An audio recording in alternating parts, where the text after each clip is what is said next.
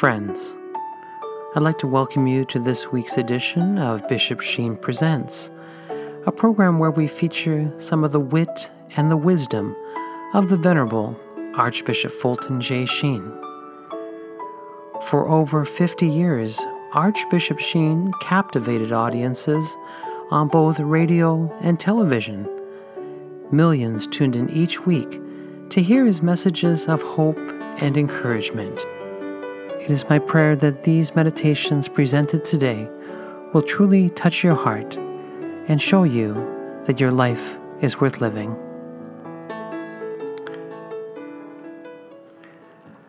Well, my dear friends, and welcome to another edition of Bishop Sheen Presents.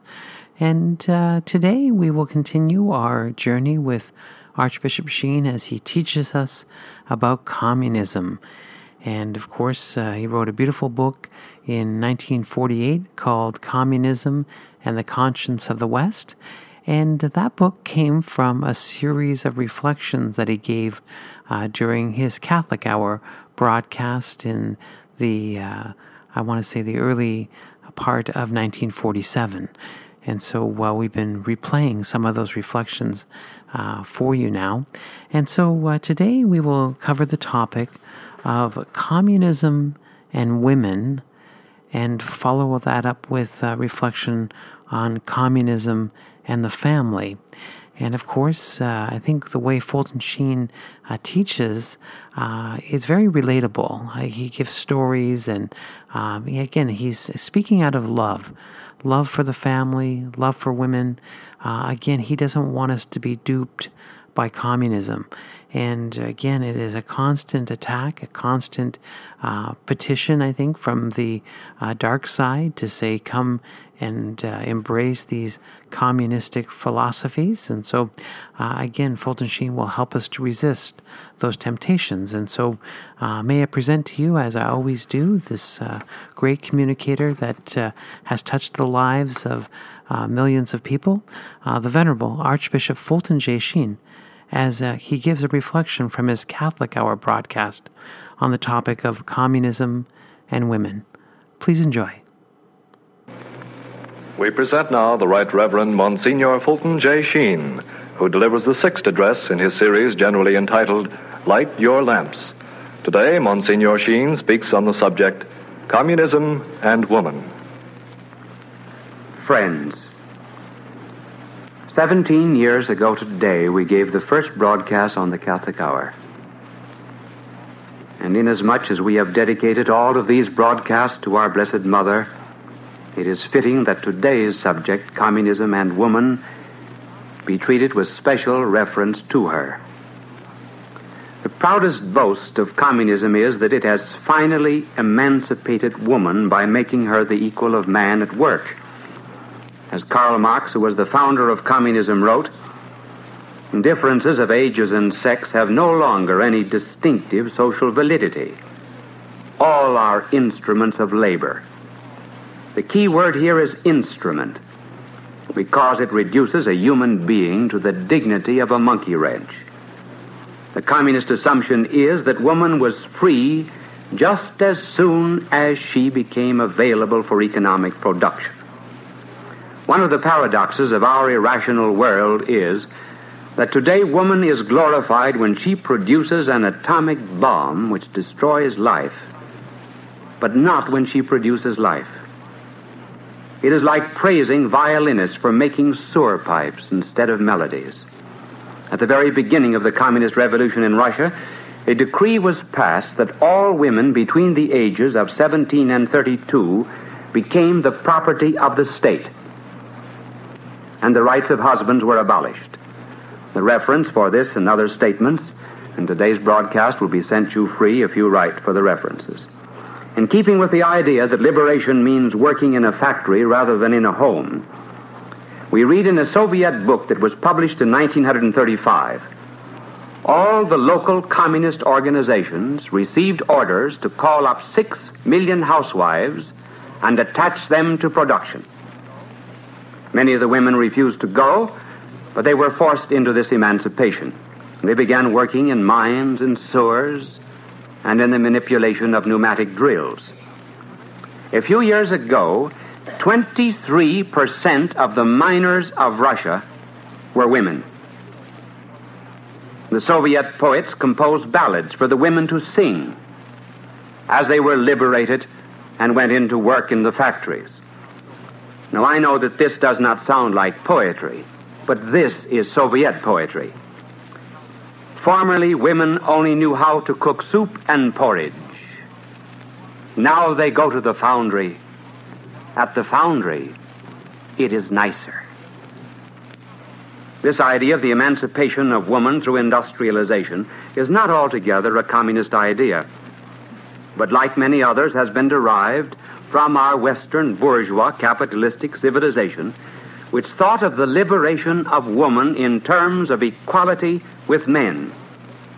The two basic errors of both communism and a capitalistic liberal civilization on this subject are first, women were never emancipated until modern times. Secondly, equality means the right of a woman to do a man's work. First, it is not true, as liberalism and communism assert, that women began to be emancipated only in modern times and in direct proportion to the decline of religion. The fact is that woman's subjection began after the 17th century with the breakup of Christendom and took on a positive form at the time of the Industrial Revolution. Under the Christian civilization, women enjoyed rights and privileges, honors and dignities which have since been swallowed up by the machine age. For example, in the Middle Ages, in the days of faith, 85 guilds in England. There were, and out of the 85, 72 had women members on an equal basis with men. In Paris, there were 15 guilds reserved exclusively for women, and 80 of the Parisian guilds were mixed. Nothing is more erroneous historically than the belief that it was our modern age which recognized professional women up until the 17th century in England, women functioned in business perhaps even more than they do today. In fact, so many women were in business in those days that it was provided by law that the husband should not be responsible for her debts. Between 1553 and 1640, 10% of the publishing in England was done by women. Because the homes did their own weaving, cooking, and laundry, it has been estimated that women in pre industrial days were producing half the goods required by society. In the Middle Ages, women were as well educated as men. And it was not until after the 17th century that women were barred from universal education. And then at the time of the Industrial Revolution, all of the activities of women were curtailed and the machine took over the business of production, and man moved into the factory. Then came the loss of the legal rights of women, which reached its fullness in Blackstone, who pronounced women's civil death in law. And as these disabilities under liberalism and industrialism continued, woman felt the loss of her freedom. And rightly so, because she felt that she had been hurt by man who robbed her of her legal rights. She reacted, and she fell into the opposite error of believing that she ought to proclaim herself the equal of man in all things. And this equality was defined as absolute and unconditioned sex equality with men. And these ideas were incorporated into the first resolution for sex equality passed in Seneca Falls, New York in 1848 and the resolution read Resolved that woman is man's equal, was intended to be so by the Creator, and the highest good of the race demands that she be recognized as such. Now, this brings us to that second error of the bourgeois capitalistic communistic theory of women, namely the failure to make a distinction between mathematical and proportional equality. Mathematical equality implies exactness of remuneration. For example, two men who work the same job in the same factory should receive equal pay. Proportional equality means that each should receive his pay according to his function. In a family, for example, all the children should be cared for by the parents. But this does not mean that because 19 year old Joan gets an evening gown with an organdy trim, that the parent should give seven year old Tommy exactly the same thing. Women, in seeking to regain some of the rights and privileges they had lost in Christian civilization, thought of equality in mathematical language. Feeling themselves overcome by a monster called man, they identified freedom and equality with the right to do a man's job. All the psychological, social, and other advantages which were peculiar to women were ignored until the inanities of the bourgeois world reached their climax in communism where a woman was said to be emancipated the moment she went to work in a mine. And the result has been that woman's imitation of man and her flight from motherhood have developed neurosis and psychosis which have reached an alarming proportion in our modern civilization. The Christian civilization never stressed equality in the mathematical sense but only in the proportional sense. For equality is wrong when it makes a woman a poor imitation of a man. Now she is man's mathematical equal. So he no longer stands when she comes into the room. He no longer gives her a seat in the bus. He no longer takes off his hat in an elevator. The other day in a New York subway, a man gave a woman his seat, and she fainted. When she was revived, she thanked him, and then he fainted. Now, wherein lies the solution to this problem of woman who has been a victim to man and a victim to the machine? The solution lies in a return to the Christian concept, wherein stress is placed not on equality, but on equity. There's a world of difference between the two. Equality is law. It is mathematical, abstract, universal, indifferent to circumstances and conditions. Equity is love, mercy, understanding, sympathy, charity. Now, applying this distinction to women, we are saying that equity and not equality should be the basis of her claims. Equity goes beyond equality by claiming superiority in certain aspects of life. Equity is the perfection of equality, not a substitute. It has the advantage of recognizing the specific difference between man and woman, which equality does not recognize.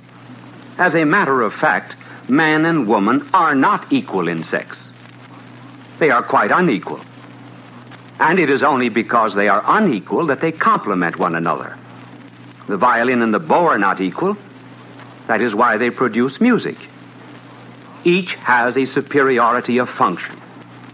Men and women are equal inasmuch as they have the same rights and liberties, the same final goal of life, and both have been redeemed by our divine Savior, but they are unequal in function.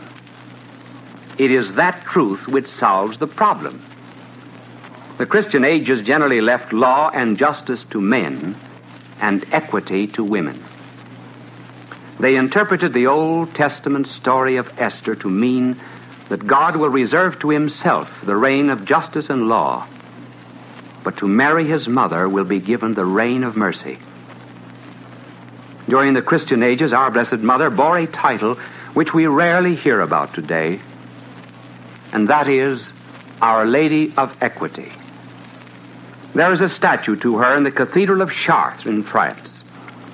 Stretching through the nave of the cathedral are two sets of priceless stained glass windows. One of these sets was given by the family of Blanche of Castile, the other by the family of Pierre de Dreux. Both families seem to carry on across the very heart of that cathedral a lovely kind of civil war, both interceding for their children. And over the main altar sits the Virgin Mary, the Lady of Equity, with the Holy Child on her knees, presiding over the court, listening serenely to pleas for mercy in behalf of their sons. This is woman's special glory mercy, pity, understanding, intuition of human needs. Call it anything you please. It is equity and love in womanhood which will save a world wherein man's law and justice have broken down. Even our peace today is based upon the power of three nations rather than on the justice of God. And when shall come devotion to causes if women who are capable of greater devotion than men insist only on cold equality? How shall wars be stopped and the taking of human life if women, like men, trust only in law? But if women, in the full consciousness of their creativeness, say to the world, it takes us 20 years to make a man, and we rebel against wars every generation, snuffing out the lives of those that have passed through the portals of our flesh. Why, such an attitude would do more for the peace of the world than all the covenants and pacts based upon expediency and deceit. I repeat, it is equity and love that will restore a world wherein justice and law have collapsed. And the reason there is little love now is because in the human order, there's never any love between equals. There may be justice between equals, but no affection. If man is the equal of woman, then she has rights. But what heart ever lived on rights? All love demands inequality or superiority. The lover is always on his knees the beloved must always be on the pedestal. Whether it be man or woman, the one must always consider himself or herself as undeserving of the other. Even God humbled himself in his love to win man, saying that he came not to be ministered unto, but to minister. And man, in his turn, approaches that loving Savior in communion with the words, Lord, I am not worthy. The specifically feminine qualities are devotedness and creativeness. No woman is happy unless she has someone for whom she can sacrifice herself. Not in a slavish way, but in the way of love. And added to the devotedness is her love of creativeness. A man is afraid of dying but a woman is afraid of not living. Life to a man is personal. Life to a woman is otherness. She thinks less in terms of perpetuation of self, more in terms of perpetuation of others. So much so that in her devotedness, she is willing to sacrifice herself utterly for others. And she has a far greater capacity for sacrifice than man to the extent that a career gives no opportunity for either. She becomes hardened. And if these qualities cannot be given an outlet in the home and the family, they can nevertheless find substitution in works of charity, virtuous living, and in the seven corporal works of mercy. The level of any civilization is always the level of its womanhood. That is because there is a great difference between knowing and loving. In knowing something, you bring it down to the level of your own understanding. An abstract principle of physics can be understood by an ordinary mind only by examples. But in loving, we always go out to meet the demands of the one loved. If you love music, you have to submit to its laws and its disciplines. When man loves woman, it follows the nobler the woman, the nobler the love. The higher the demands by the woman, the more worthy a man must be. That is why woman is the measure of the level of our civilization. And it is for our age to decide whether woman shall claim equality in sex and the right to work at the same lathe or whether she will claim equity and give to the world that love which no one else can give. In these pagan days, when women want to be only the equal of men, they've lost a great deal of respect. And to the Lady of Equity, therefore, we must all look once again, as even those who have the faith must see fulfilled in her those spiritual functions which no priest can ever perform queen, mother, and woman. Christianity does not ask the modern woman to be exclusively a Martha or a Mary, but both, for that is Mary herself. She breaks the shell of woman's isolation from the world and puts woman back into the wide ocean of humanity. As she who is the cosmopolitan woman gives the cosmopolitan man, for which giving all generations shall call her blessed. Great men we need, of course, men like Paul, who with a two edged sword will cut away the ties that bind down the energies of the world Men like Peter, who will let the broad stroke of their challenge ring out on the shield of the world's hypocrisies. Great men like John, who with a loud voice will arouse the world from the sleek dream of unheroic repose. But we need women too, to restore equity and love. Women like Mary of Cleophas at the foot of the cross, who will raise up sons who will hold white hosts in adoration of a heavenly Father. Women like Magdalene, who was also at the foot of the cross, who will take the tangled skeins of a seemingly wrecked and ruined life and weave out of them the beautiful tapestry of saintliness and holiness. And above all, women like Mary, who stood at the foot of the cross, that lady of equity who will inspire others to leave the lights and glamours of the world for the shades and the shadows of the cross where saints are made. And when women of this kind return to save the world, not with equality, but with equity and love, then we shall salute them, not as the modern woman, once our superior, now our equal but as the Christian woman closest to the cross on Good Friday and first at the tomb on Easter morn. God love you. You are listening to FM 98.5 CKWR, Canada's first community radio station. We now return to Bishop Sheen Presents. Well, my good friends, I hope you enjoyed the wisdom of Archbishop Sheen there as he addressed us and um, spoke again of the evils of communism. And if you'd like to have your own copy of the book, Communism and the Conscience of the West, may I recommend that you purchase the book through uh, Tan Publishing.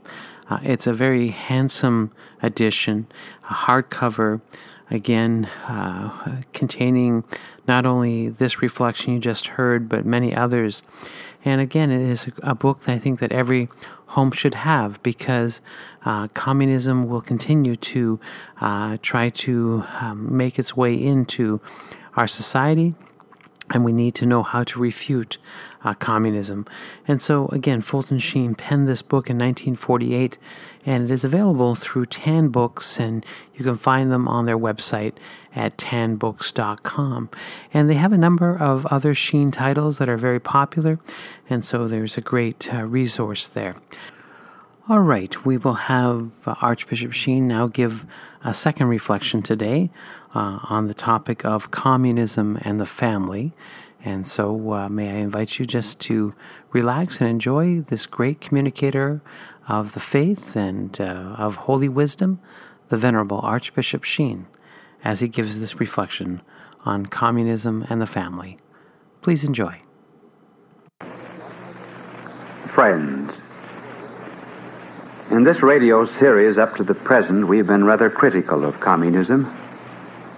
It is now time for us to plead that America learn one of the most important lessons that communism has to teach us. It is not in the field of economics because Russia has a very low standard of living. It is not in the domain of politics, because everywhere communism has taken root, it has repressed freedoms and created a slave state. But Russia can teach us much about the family. For here, Russia is now on the side of the angels. Curiously enough, on this subject, communism has been most successful at that point where it has most completely repudiated itself. It is most right where it has been most wrong. It has been most successful where it has admitted its greatest failure. Communism in the beginning set out to destroy the family, but without ever blinking even a red eyelid, it has now come to affirm in practice at least the Christian position of the family. In order to appreciate and understand this complete turnabout face of communist theory and practice, we ought first to consider communism's early attitude toward the family and then its present and changed position.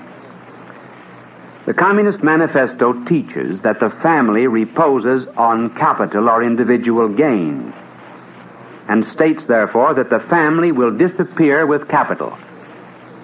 If there were any children from any unions, the state was to take charge of the education of the children.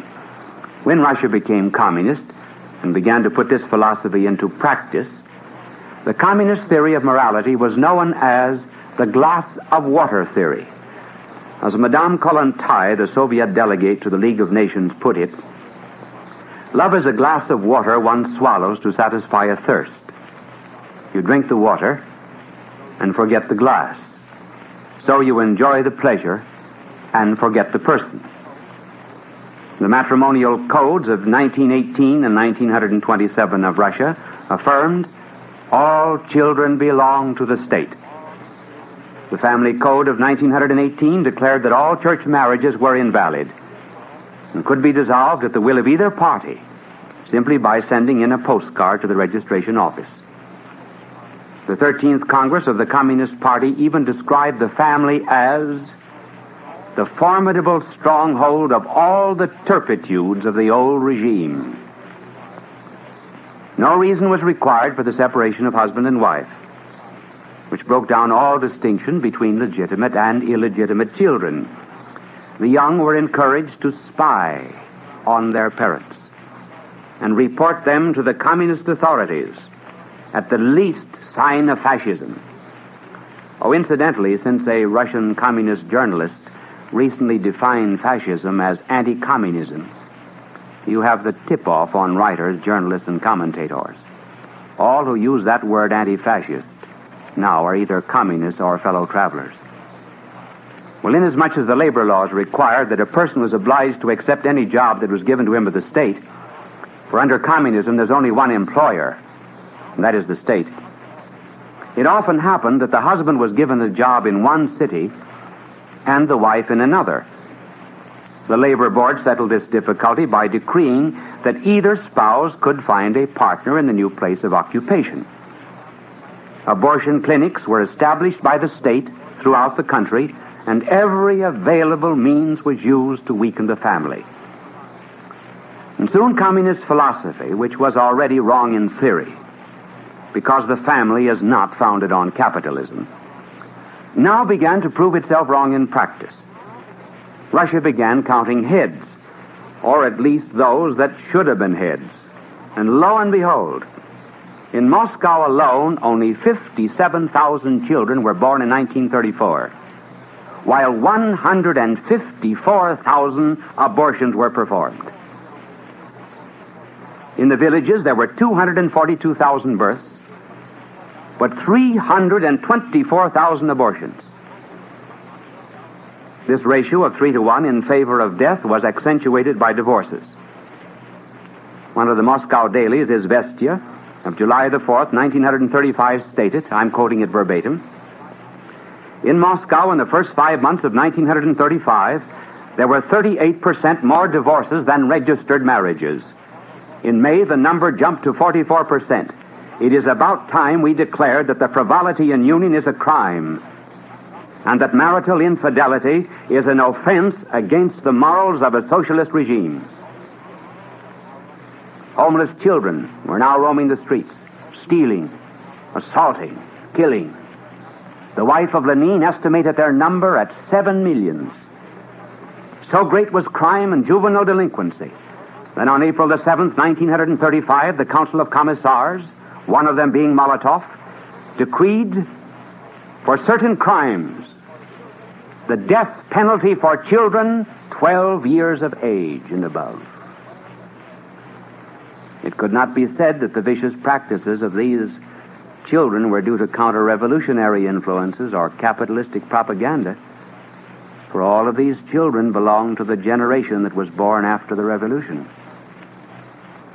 Now, because of these facts, at this point, the communists began to repudiate communism.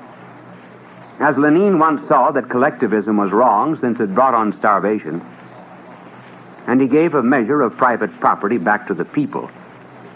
So now the Soviets see that the disintegration of the family is the disintegration of the nation.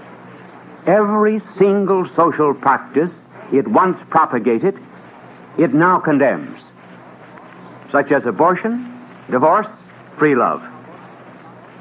The state now denies responsibility for children, affirms in its place parental authority. Novels begin appearing, such as The Third Front by Shubin, showing the evil effects of divorce and abortion, and reaffirming the maternal instinct too long ignored and repudiated. The government ordered conferences to be held everywhere glorifying family life. The communist press that ridiculed marriage 15 years before now writes, and I'm quoting a Soviet newspaper. One of the basic rules of communist morals is the strengthening of the family. The right to divorce is not a right to sexual laxity. A poor husband and father cannot be a good citizen.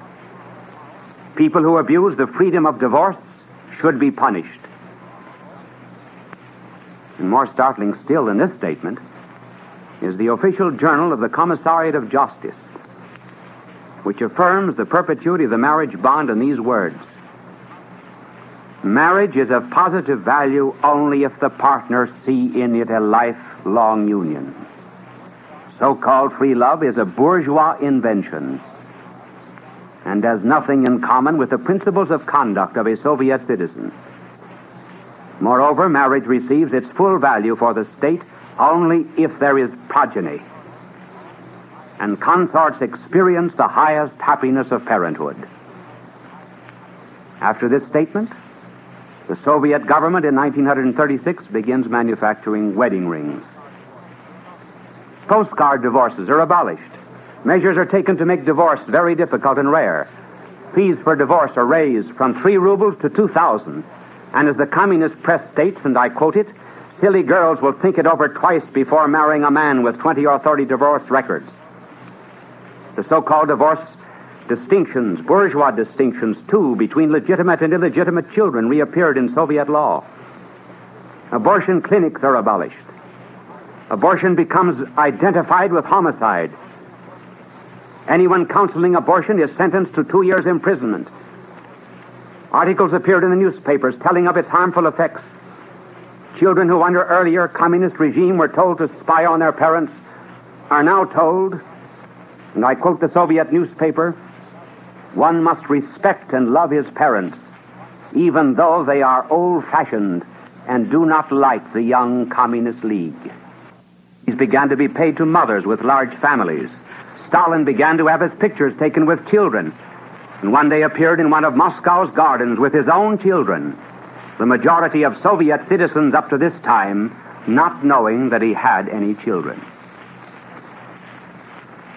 Further references on these points will be sent you free in an elaborated text if you desire it. And thus, Russia, you see, after 20 years of communism in practice, rejects its entire philosophy of the family.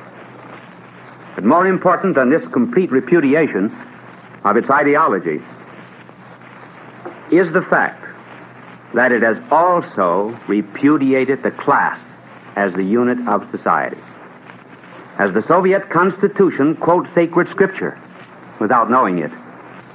It really does. It quotes St. Paul's epistle to the Thessalonians. So now communism, in its greatest defeat, proclaims the victory of the family over the class, the person over the proletariat, the fireside and the child over the hammer and the sickle. And that brings us to the point that we made at the beginning of this broadcast that America ought to learn a great lesson from Soviet Russia. There is no doubt that today the philosophy of America regarding the family is almost the same as Russia's between 1917 and 1935. Namely, divorce, belief in it, free love, and then a queer system which, in a compound word, rejects both birth and control. When the divorce rate in 30 major cities in our country is one divorce for every two marriages, when a nation has 520,000 divorces in one year, as we have, when in one city there are five divorces for every six marriages, there are unmistakable signs that America is rotting from within. It is now a firmly established fact that much of the neuroses and psychoses in modern woman is due to her fear of motherhood, her flight from the fulfillment of a high vocation to which God has called her. And the reason, too, for the instability of man is due to a flight from fatherhood. Divorce is an expression of unhappiness and is almost always preceded by a state of mental disequilibrium. 83% of the divorces in the United States come from marriages in which there are no children. Education is not the cure because women with a college education are failing to reproduce themselves by 45%. And those with less education, high school graduates, are failing by 21%. What will happen to us if we continue to try to make a success out of that which Russia found to be a failure, namely the legalized decay of family life? Apart from all moral and religious considerations, two disastrous consequences will follow. First of all, we will become a nation of traitors. If we reach a state where 50% of the married couples feel that they can throw overboard pledged loyalty to homes in order to suit their own pleasure and convenience, then the hour is struck when citizens will throw overboard loyalty to country. When a Mrs. White is ready to call herself Mrs. Black, then it will only be a minute before Americans will be willing to call themselves Soviets. Let America beware. The traitors to the home today are the traitors to the nation tomorrow. And this is no idle talk about traitors, and perhaps even now, if it could be made public we might discover a betrayal of national secrecy which would rival the Canadian story. But it should be no great surprise. A people who will not be loyal to a home will not be loyal to a flag. And secondly, the decline in family life is intrinsically bound up with decline in democracy. Here we understand democracy in the philosophical sense as a system of government which recognizes the sovereign worth of a man. But where in all the world is this dogma of man better preserved and practiced than in the family? Everywhere else, man may be reverenced for what he can do or for what he has. But in the family, a person is valued because he is. Existence is worth in the home, not possessions nor influence. That is why the crippled and the sick are given more affection in a home than those who normally provide for its subsistence. The family is the training school, the novitiate for democracy. And when men and women reach a point where they are no longer interested in watching a seed grow that they have planted or caring for its flower, when they can no longer see that more than the heady joys in each other's body, is the thrill of seeing a life grow that they begot, when they are more concerned about increasing the ciphers in their bank account than obeying the primitive impulse to create and multiply, then know ye that a day has dawned when a thing is more important than a person. And then you prepare the way for a man who begins to be valued because of what he can do for a race, and that is Nazism, or a state, and that is fascism, or for a revolutionary class, and that is communism. In the family alone shall our citizens learn that there is other wealth than paper wealth, paper money, paper stocks, paper joys, namely the tingling, vibrating wealth of children, the unbreakable bond between husband and wife, the pledge of democracy, and the future heirs of the kingdom of heaven. From a natural point of view, and by natural I mean here, rooted in the eternal law of God, there is no doubt that family life is much higher in Russia than in the United States. Russia has stopped its disruption at the source, but we have not. There is every indication that our marital patterns will go on with increasing disorganization until marriages will be only shadows of real unions for life. It may very well be that Almighty God, looking down on the world, is smiling benignantly on the family in Russia. For like a repentant sinner, it is already in this one respect turned back to him. But he may be frowning on us for our pride in thinking that we can snap our fingers at his law and be strong and at peace. Our Lord once told the story of a father who sent two sons into the field. One said, I go, but he went not. The other said, I go not, but he went. We in America are like the first son. We say, yes, we go, we are Christian, and we read his gospel in church on Sunday, what God hath joined together, let no man put asunder. And then for six days a week, we tear asunder that bond that symbolizes union of Christ and his church. And Russia, on the other hand, said, I go not. But later on, it went. And for this was that son praised by the Lord. Our choice is very clear. There are two kinds of barbarism that we have to meet active barbarism from without, which is communism, and passive barbarism from within, which is the decay of our national life through the family. The second is more insidious, because history reveals that 16 out of 19 nations that have fallen from the beginning of Christianity have decayed from within. It is this passive barbarism from within which makes nations the prey to the active barbarism from without. Lincoln once said that he was never afraid of America being conquered from without, but he was afraid of it being rotted from within.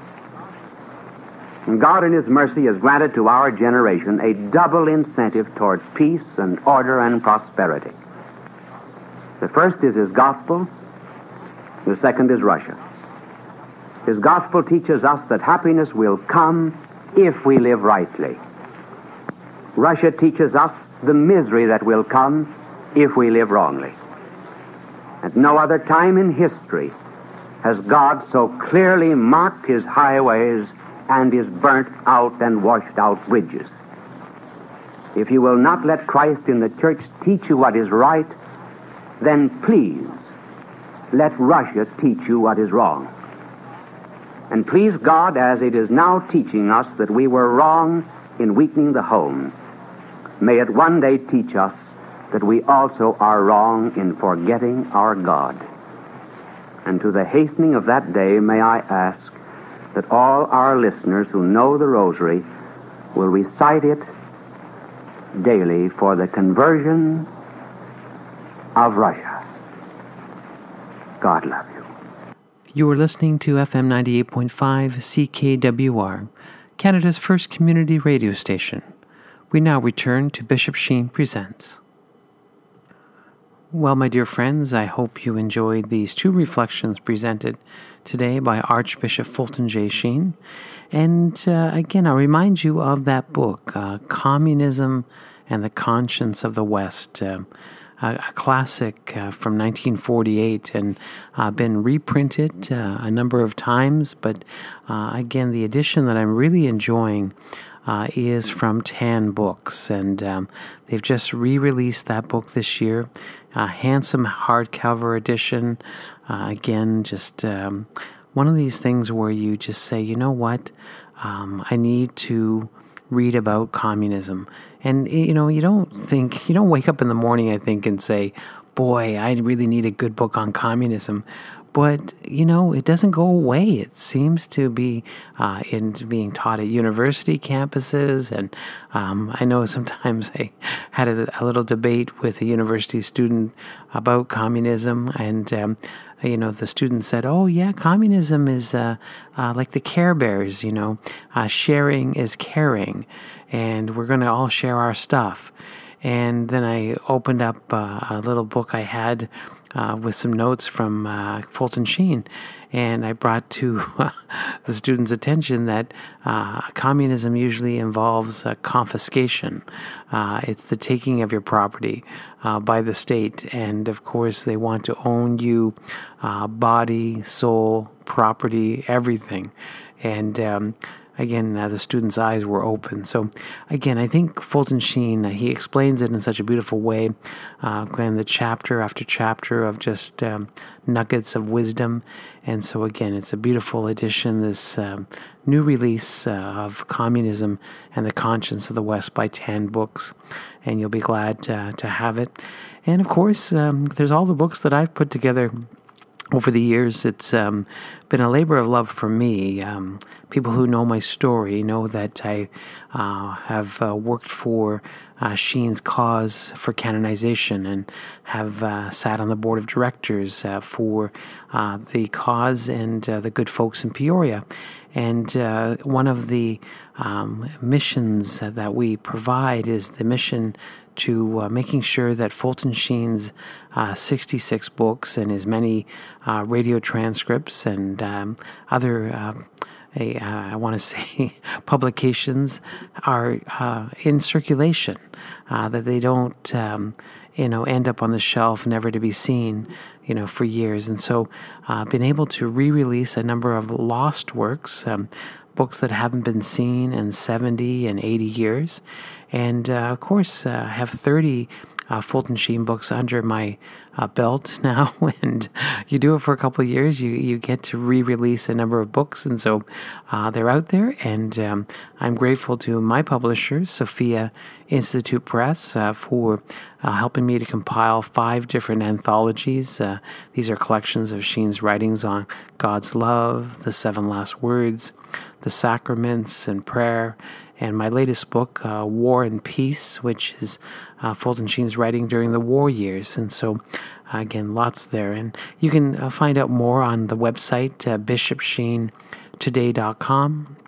And there you can uh, look at all the books, but you can also watch videos for hours and hours and hours. And of course, uh, there's all the uh, audio archives of shows that we did back in 2012 and right through up to today. So, uh, again, if you like to listen to Fulton Sheen, uh, the website bishopsheentoday.com uh, is a great place to visit.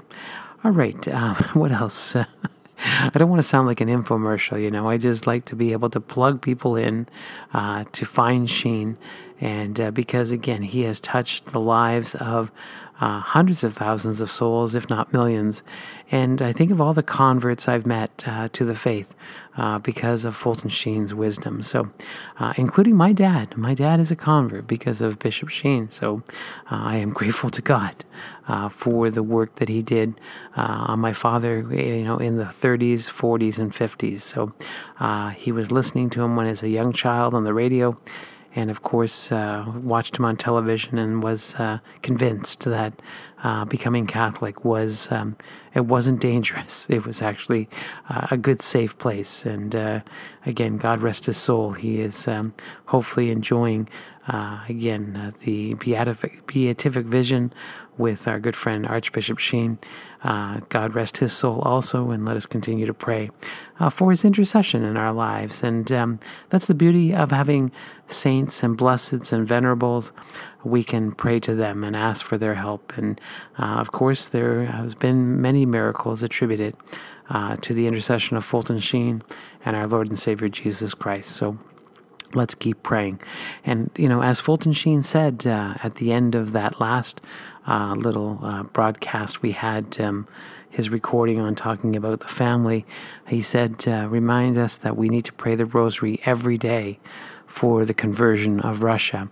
And so it was true back in 1947 when that uh, recording was produced, and it's true today in the year 2022. We need to continue to pray for Russia. So, uh, my friends, let us pick up our rosary beads and uh, say our prayers because uh, we we need to.